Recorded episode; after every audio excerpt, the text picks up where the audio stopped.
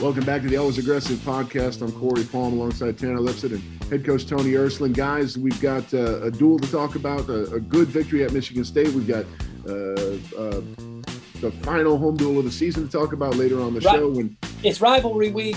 When when IU comes down, yeah, we're going to spend some time on rivalry week. Well, uh, whether it's a rivalry at this point is, is up for discussion. We'll we'll talk about that too. first what, what's kind of taken the entire wrestling world by by storm this week has been uh, the conversation surrounding last week's announcement of uh, of NCAA bid allocations to conferences. Coaches rankings came out as well. The first set of those, we'll get to those too. But let's talk about uh, allocations, Coach. Uh, I know, like like I said, there's been a ton of discussion about that. Let's go ahead and and add to the uh, cacophony of sound on this topic. What what mm-hmm. are initial thoughts when those uh, were released? What was that word you just used? Cacophony. Pretty sure that's how you say it. Man, Tanner's word running for the dictionary. Word of the day. word of the day. Corey. Yeah, certainly.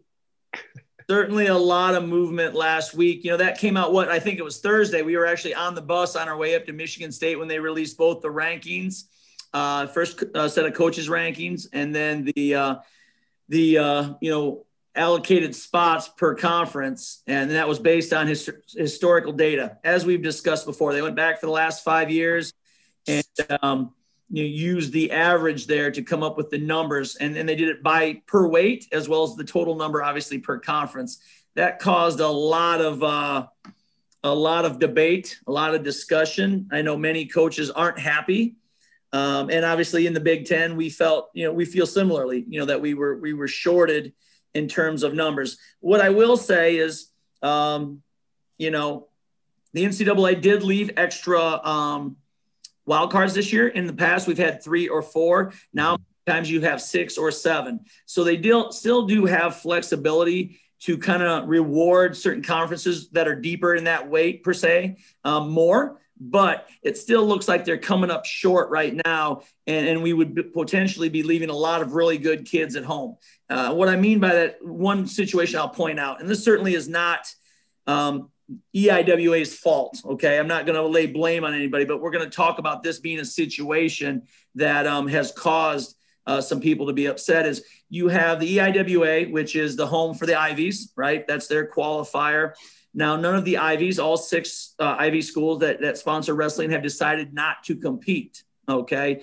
And so the that conference retained all of their spots, even though they have six schools not competing. So, on the face of it, when we first were talking, you know, and, and what this year would be with a lot of conference only competition, you know, um, not as much, you know, um, opportunities to see people and just wrestle as much we thought historical data, I think, was was a was a viable solution.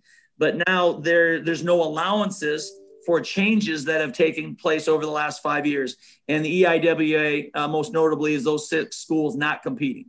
So, for instance, you look. Those six schools aren't competing, so they have six fewer teams in the tournament. However, they have more spots this year than they did last year using data. So, so obviously that looks a, a little off, right? That, that that doesn't pass the eye test. So um, you have a situation like that. And then where we talk about getting the right kids to nationals, I'll use uh, 133 in the Big 12, for instance. Okay. Crazy. Have 11 kids currently ranked in the top, um, I think it's top uh, 20. I think you're right. I think it's top top 30, but 11 out of the 12 kids are highly ranked kids, yet they only have, I think it's maybe five spots, four spots. Four spots okay, four spots. And then consider this there's only six wild cards at the weight. So you either give every kid um, at the Big 12 a wild card, and you're still short around the country with deserving kids, right? Um, and I know Dayton Fix just made his appearance, so he's not included in that coach's rank. So next ranking period, as long as he has enough matches, all 12 kids should be should be in that top 20 or 30 at worst. Okay. And so that's the situations we're looking at. I could even use 184 um, at in the Big Ten, you know, with how many good kids that we have. You know, we have, I think it's at least 10, 10 of our kids are very highly ranked kids. And we're going to, you know, leave a few of those kids behind as well, possibly. So those are the situations that coaches are looking at and trying to find, you know, equity if we can have it. Um, everybody understands this is an extraordinary year and we hope it's a one off. But I think overwhelmingly the concern still is we have some kids who won't come back next year, right? This will be their opportunity. Um, and as long as, you know, they're, don't have COVID cut short their season or anything like that, they deserve the best opportunity to be there. So it becomes about getting the right kids or the best kids uh, you know, the most deserving kids to to the NCAA tournament, and and that's the problem.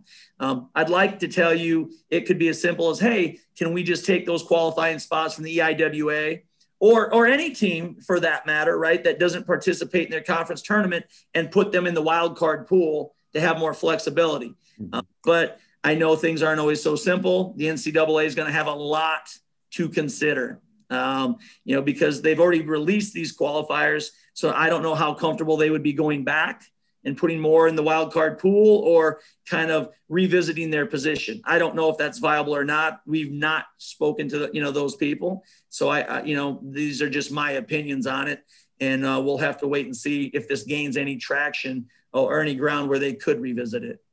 You know, it's interesting, Tony. You talk about you know the goal is, and this is the goal every year. The goal is getting the best 33 kids at every weight class to the national tournament for a chance to compete for a national title. Um, you know, it is our it's the crown jewel of the sport. It's uh, it's you know it's got the best viewership. It's got some of the best moments. Um, you know, it's it's an incredible event. So trying to get the best kids there to create the best possible matches and situation for everybody is always the goal. Um, with, with that being said, uh, you know, this is you know, like you said, this is a it's a crazy year you know, and and uh, and you've said this before that um, you know with an ex- with it being a year of extraordinary circumstances, we may need to go to extraordinary measures to to get this figured out and to and to do this. And and with that being said, you know what you know what is the right outcome? Like what is a what is a possible solution in your mind to to, to redrawing this? Is it a matter of taking spots from one conference to another? Like how would you I mean, I I know I have ideas, but I'm curious as to what you think yeah. would be a viable option. Yeah, no, I think um, I think giving yourself more flexibility in this year is is absolutely key, and that would be you know um, removing um, those spots where maybe teams are light, or if teams don't participate, taking those and putting all of those in the wild card pool. Okay, and I'll mention that this is not uh, a novel concept either. In the past, now we've been going using, you know, data right during the current year, RPI, win percentage, and coaches rank. That's how uh, kids qualified the weight class for their conference. However, if we went into a conference championship, and let's just say Purdue had a, a young man who had qualified the weight, and that had been one of the spots for the Big Ten. However, he then became sick, ill, injured, whatever, could not compete, and he wasn't at the conference tournament that spot isn't retained by the Big Ten. That spot goes now into the wild card pool. So in my mind, you know, I think it is viable to take those spots and put them in the wild card pool. So now you have the flexibility to really see how things develop. Okay. it, it is very early. I mean, I know we're coming up on Big Tens here in March 6th, 7th, but it is still early enough where we have time to wait and see how things really develop. So in my mind, let's have more more spots allocated, um, not allocated, sorry, in that wild card pool where you can award them as necessary. You know what I mean? And you have the, the, the most flexibility. The other thing I think is key as we were looking at it, and I haven't uh, addressed this yet, but um, the criteria that they're going to use to satisfy people who are eligible for at-large bids is fairly strict. If you look at it, and I, and I won't go through all of it right now, but if people would go and read through it, there's only a handful of guys that actually meet that criteria right now out of everybody because of the limited competition. Usually it's you've got to have wrestled a, a qualifier, you got to have a 70% win percentage, you got to, you know, yeah. there's all of those things in there. Well, listen, having a 70% win percentage, at least maybe in the Big Ten this year, could be really tough if you're only wrestling a handful of matches. Brutal you're three and one or two and one, you know, let's say you're not going to, you could be a really good kid, a top eight kid, have a bad weekend. You're not even eligible, possibly, right, for a mm-hmm. wild card. So, well, use Max, use Max Lyon, for example, Tony. Say use that Max again? I said, use Max Lyon for example. Max Lyon is three and four on the season. His his seven matches are all against guys who are ranked in the top 20 in the country at 184 pounds. And he has three wins over guys who were ranked in the top 10 in the country at the time and are still all ranked inside the top 15. Right. Right. Um, but, but he's got a three and four record. Right. Yep. And that's why we, we say you need flexibility. Like um, somebody like Max, let's say, you know, you use him, he may not meet the criteria. You know what I mean? He, now, if now all three of his wins would have had not to have made, right? Um, but right now they say you have to have two of the three. I think a, a, a common sense thing or a more flexible deal is just say one. You got to meet one of the criteria in such a limited, shortened season. I think you have to give yourself the utmost flexibility. Okay, and so those are the kind of issues that are that are out there. And and I will tell you, I only foresee this problem getting worse I, I mentioned uh, Dayton Fix coming out, right, for Oklahoma State. Uh, Myles Amine just made his debut, right, uh, for Michigan, who had been at a different weight weeks, and he went up a weight. So this could only happen uh, more and more. Lock Haven just came back, you know, into the mix. So I think we really need to be patient and see where things go and have the utmost flexibility. I know I'm uh, repeating myself a lot, but I just see that as being key for this year and rewarding uh, the right people. Um, you know, another another kind of issue I, that I thought of when uh, you know I found out how they were allocating the spots was the idea. And it's been less prevalent in wrestling, but it's still an issue. Um, the idea of conference realignments. You know, you have schools that were in one conference three years ago, and the last two years ago, they're you know the last two years they're in a new conference. So where do their allocations lie? Yeah. Did you you know? And, and again, I, I'm kind of operating on I, I have more questions than I have answers in regards to the process. But yep. if uh, you know a team like UNI, who uh, you know they were in the MAC and now they're in the Big Twelve, is that correct? Correct. And so, who got who got credit for UNI's bids? Yep. Or or was it just based on the MAC got this many bids in this year and the Big Twelve got this many bids in this year? Because the reality is, you know, the way I would think that it would make sense to redraw this would be instead of instead of counting qualifiers for the conferences count qualifiers for the schools that are participating and then draw them into the conferences they're currently in. Yep. And, and reallocate. That solves the ivy problem.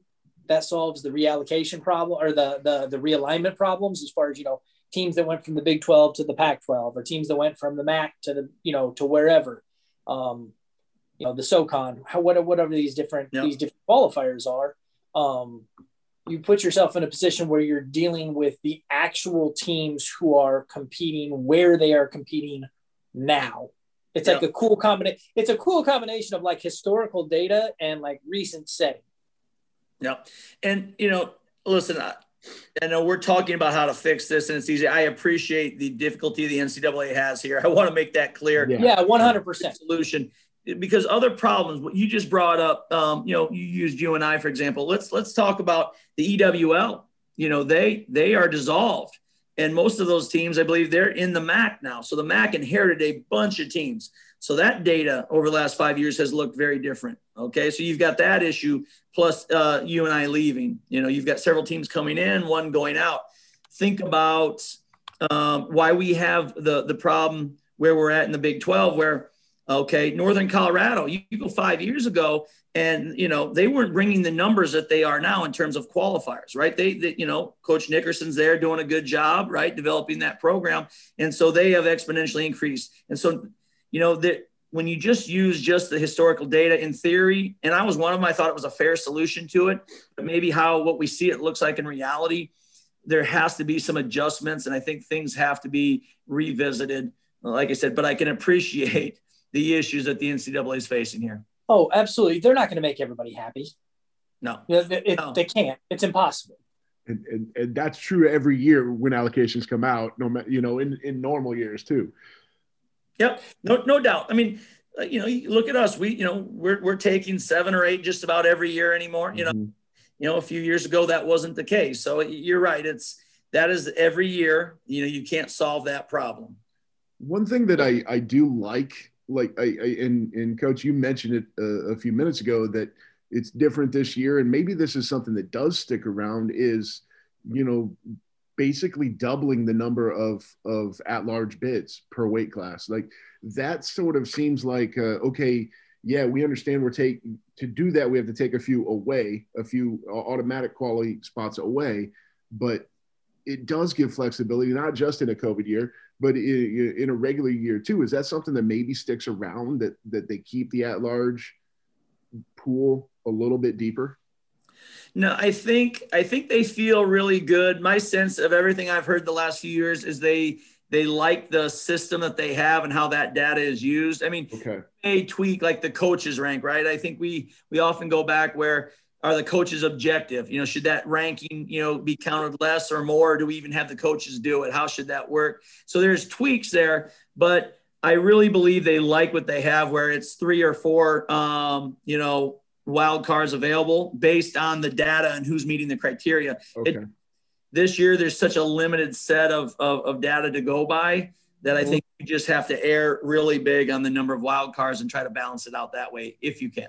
Gotcha. Yeah. Um, you know, you bring up the whole idea of, of should the coaches rank, Tony. It was it, that was a hot topic in the media this week. Um, there were a lot of people calling for a media poll instead of a coaches poll um, and they were talking about you know who should rank and so on and so forth. Um, I find it interesting.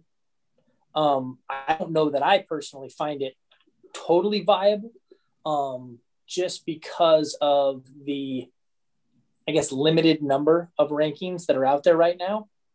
Um, I, I, feel as though, uh, you know, I look at the differences in the rankings that are out there now.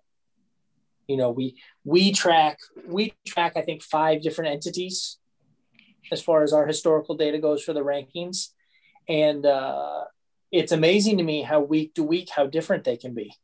Yeah and how how they you know they all have different systems and they all have different values of of, of whether that criteria ranks and not to say that coaches aren't any different i just think that there are with when when when you're talking in regards to the media, um, the fewer the polls there are, the more an outlier can affect that set of data.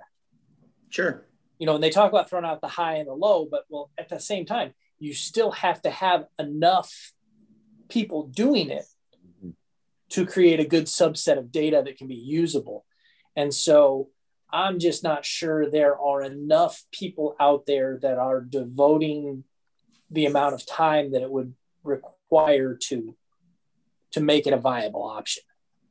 Sure, I, I think um, that's it's been uh, problematic for those same reasons with the coach, right? I mean, um, we worry about the the media or whoever, whatever panel you would put together, you know, being able to to do a good job with it for reasons you just stated same thing goes for coaches, right? Are they are they biased? Do they want to help their own conference out? Do they want to help their own team out? Is it truly objective?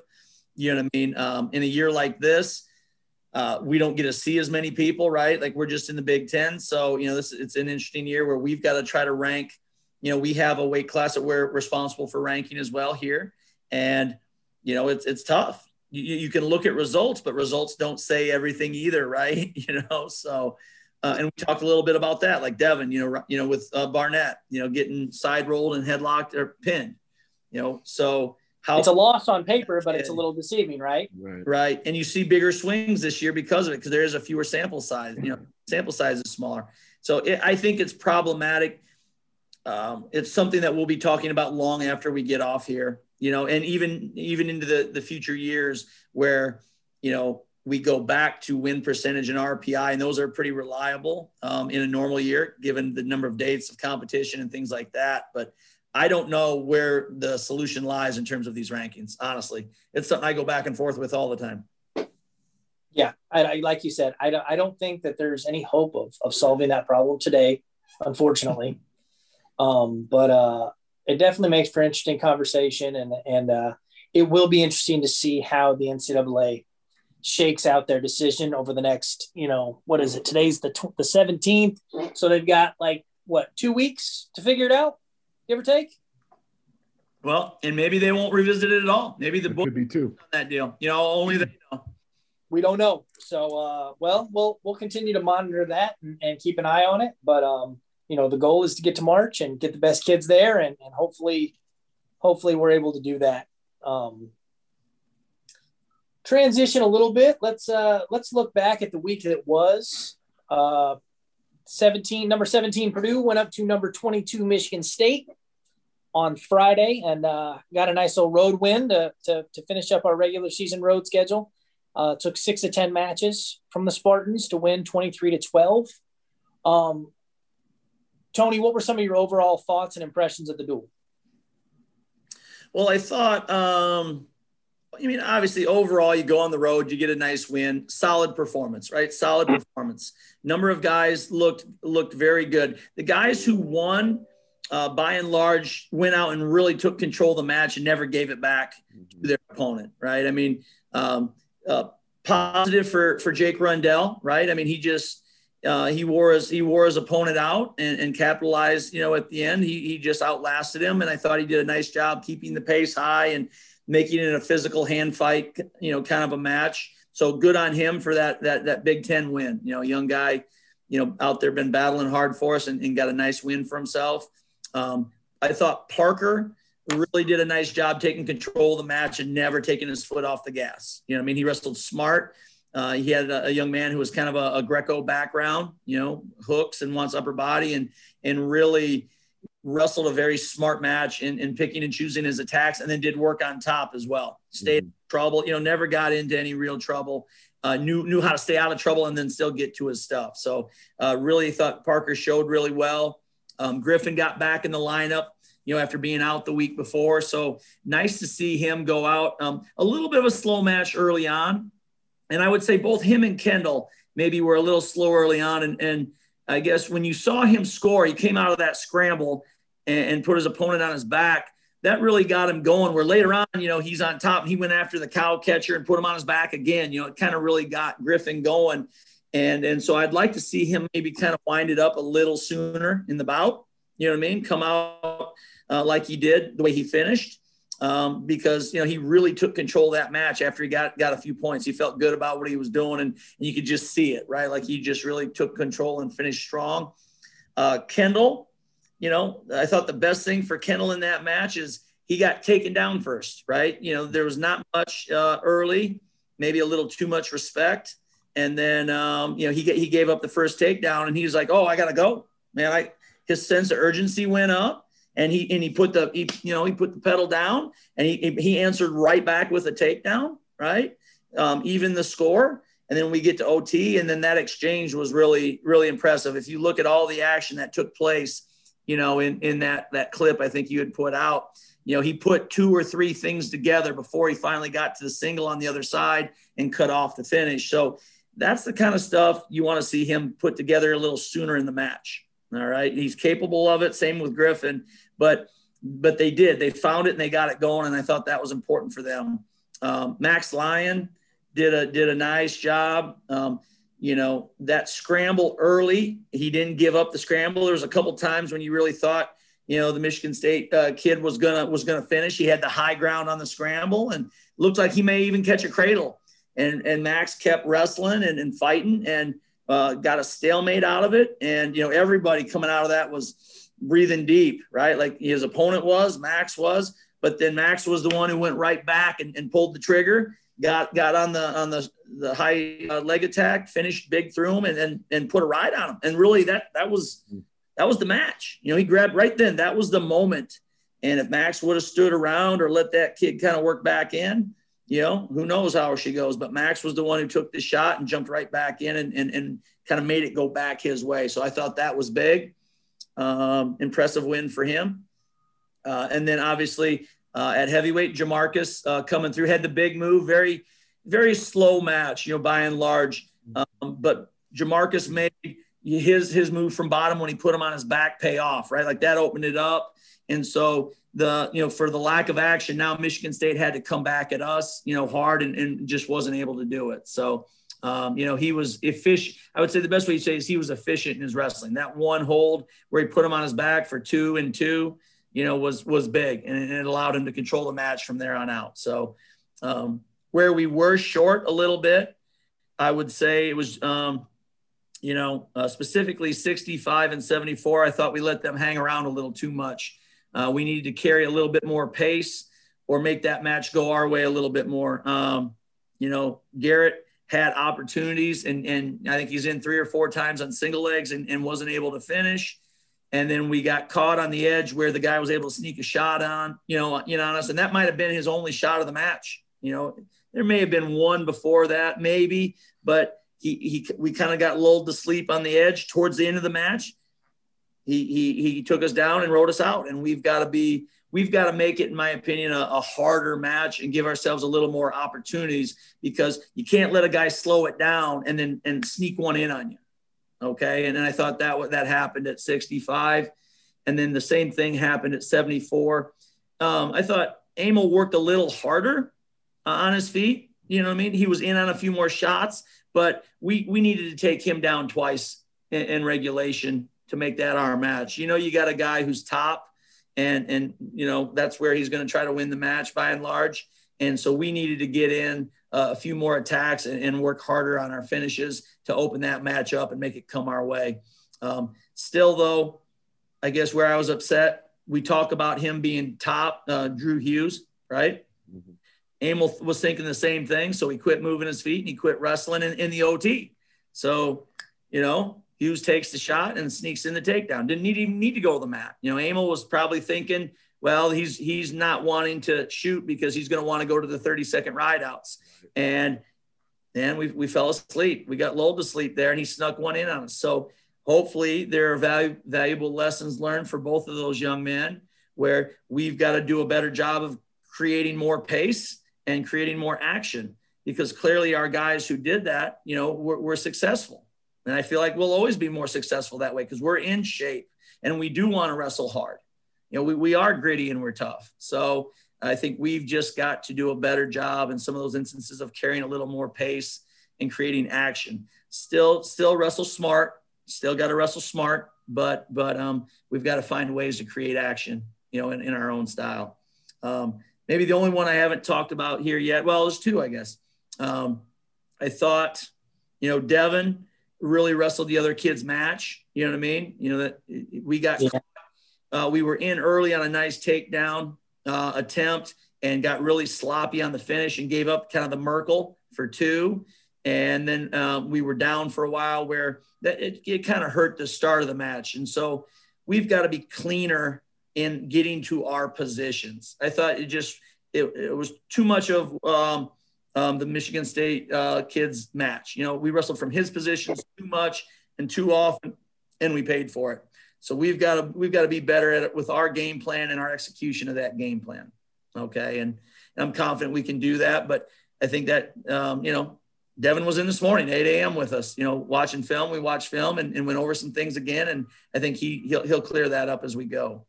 Um, with Thomas, another bummer, you know, a, a, another situation. Yeah.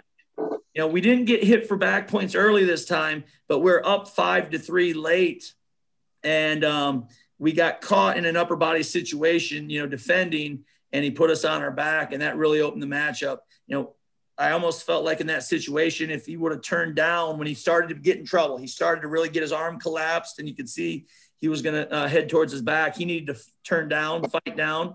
It's five five, and then work for the escape, right? But we fought a little too long in the position, and and uh, you know, Caffey's a good kid. He made us pay for it. So um, he's ranked top five in the country for a reason. Right, right. You know, so there's good and there's bad there, right? I mean, Thomas is proving that he will be in the in the match with the very best of anybody, and so we've got to eliminate some of those big, um, you know. Uh, mistakes that we gave up near fall to good kids. That that's a harder deal you give up for uh, to win those matches, right? So so a lot of positives, even even where we lost. Like I said, there's some some positives, but we've got to we've got to be able to wrestle our match more often. Where we lost, we we got caught in their matches too much. Yeah, um, couple couple notes kind of through throughout the duel. Um, you know, we talked a little bit about Griffin Parriott. We talked about some of his stuff. Um, you know, I, I wanted to bring up yesterday. We were watching, we were looking at a little bit of the film in your office while we were waiting for something else. And uh, when we slowed down and broke down his his first big move where he went to his back. It was uh, it was pretty incredible. It was a, it was a nutty sequence of action that um that, that Griffin wrestled through with just you know I mean you know you you hope you hope he was intentional about it, but I, at the same time it's like man if he was intentional about it that's pretty amazing.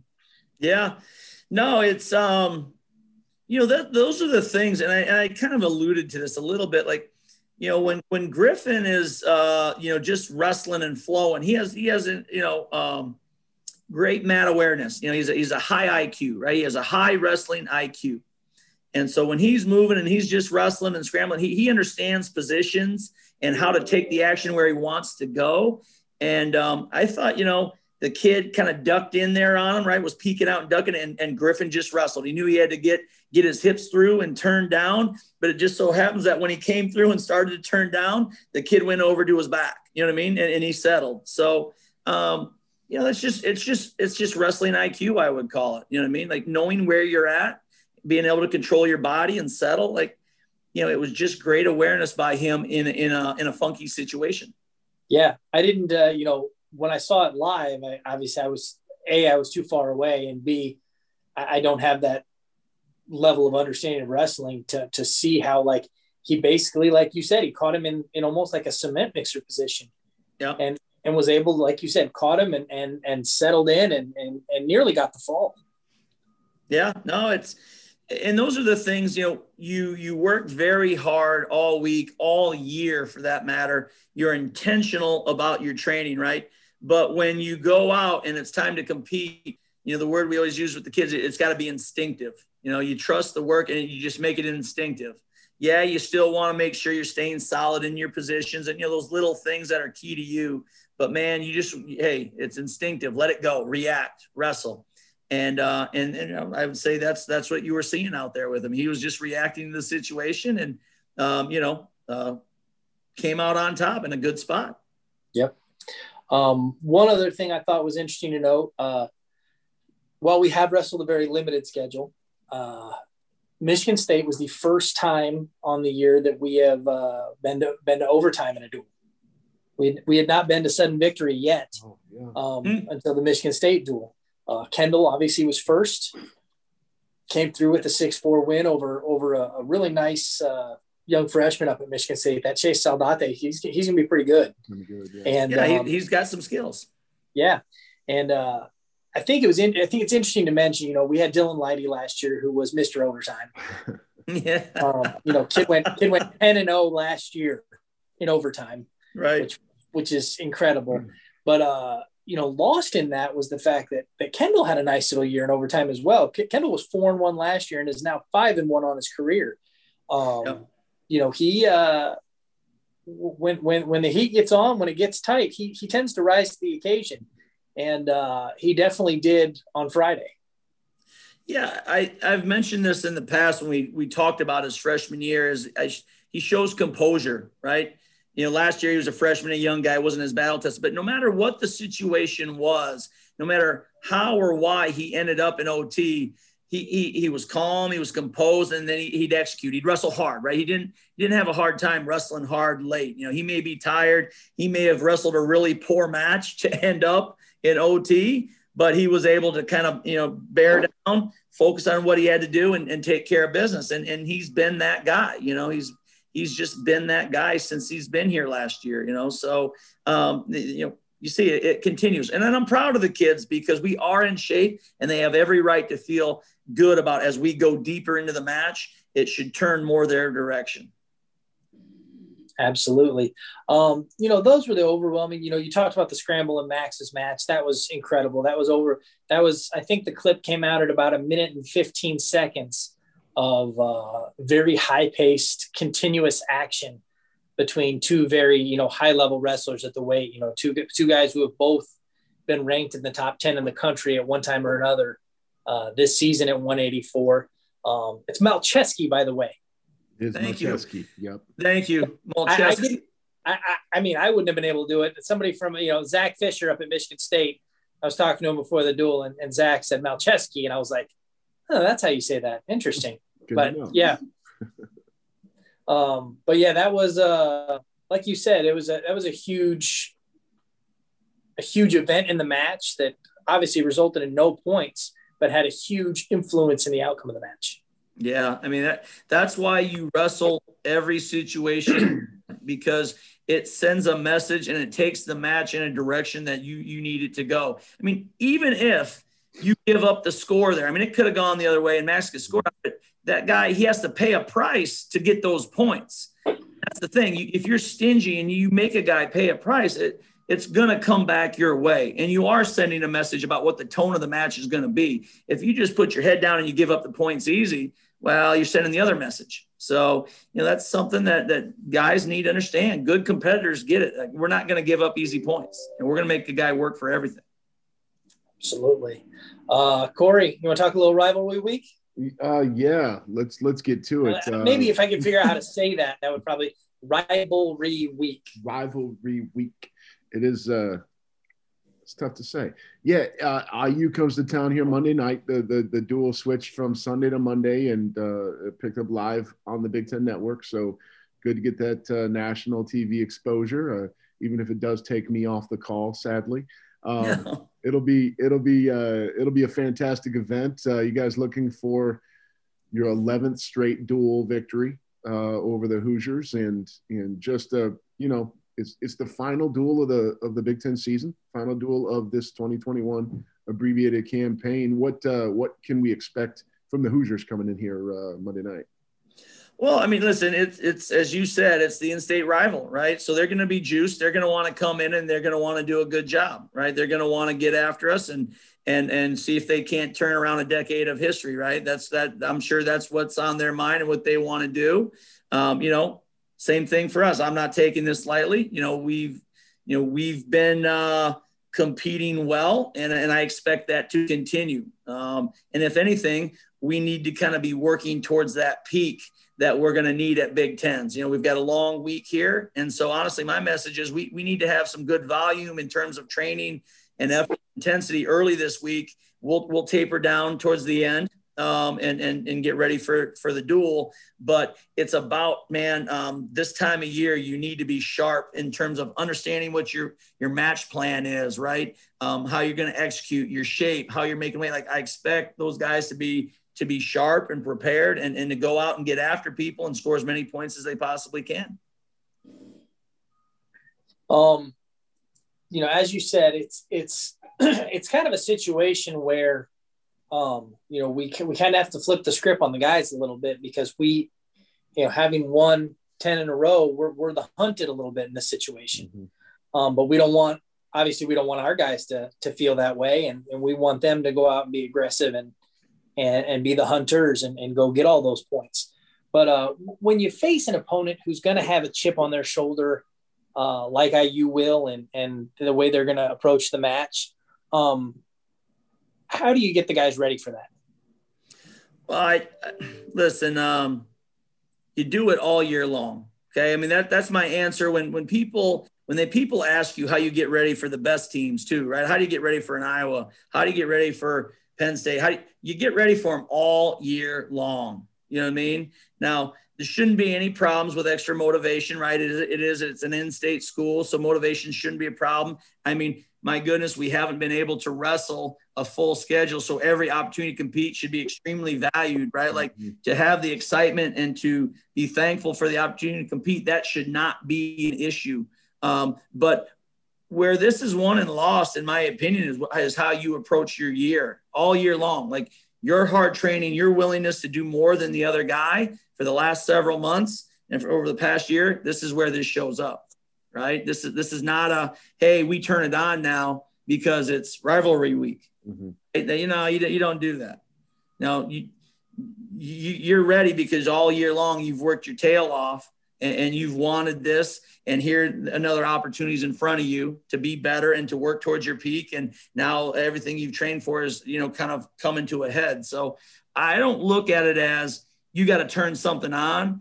Um, they should have a huge freaking chip on their shoulder, meaning our guys should have a huge chip on their shoulder about what they're doing and how they're approaching their business. A, because you got an opportunity to compete. Uh, against a team that's in your state, and then B, you're, you're looking to go to Big Tens and and and really accomplish some things. So uh, I don't see motivation or that chip that you need to have that ed that edge. Maybe sometimes I call it more of an edge. You got to have an edge to yourself, um, you know, in your mindset. I don't see that. Uh, shouldn't be an issue. Better not be. Better, Better not be. couple um, couple uh, matchups to, to look at 49 uh, Parriott versus Rooks. Uh, yep. Hopefully that one happens. That should that should be a good top 20 matchup. Good chance for for uh, Griffin to see Graham Rooks, who I know he's seen before.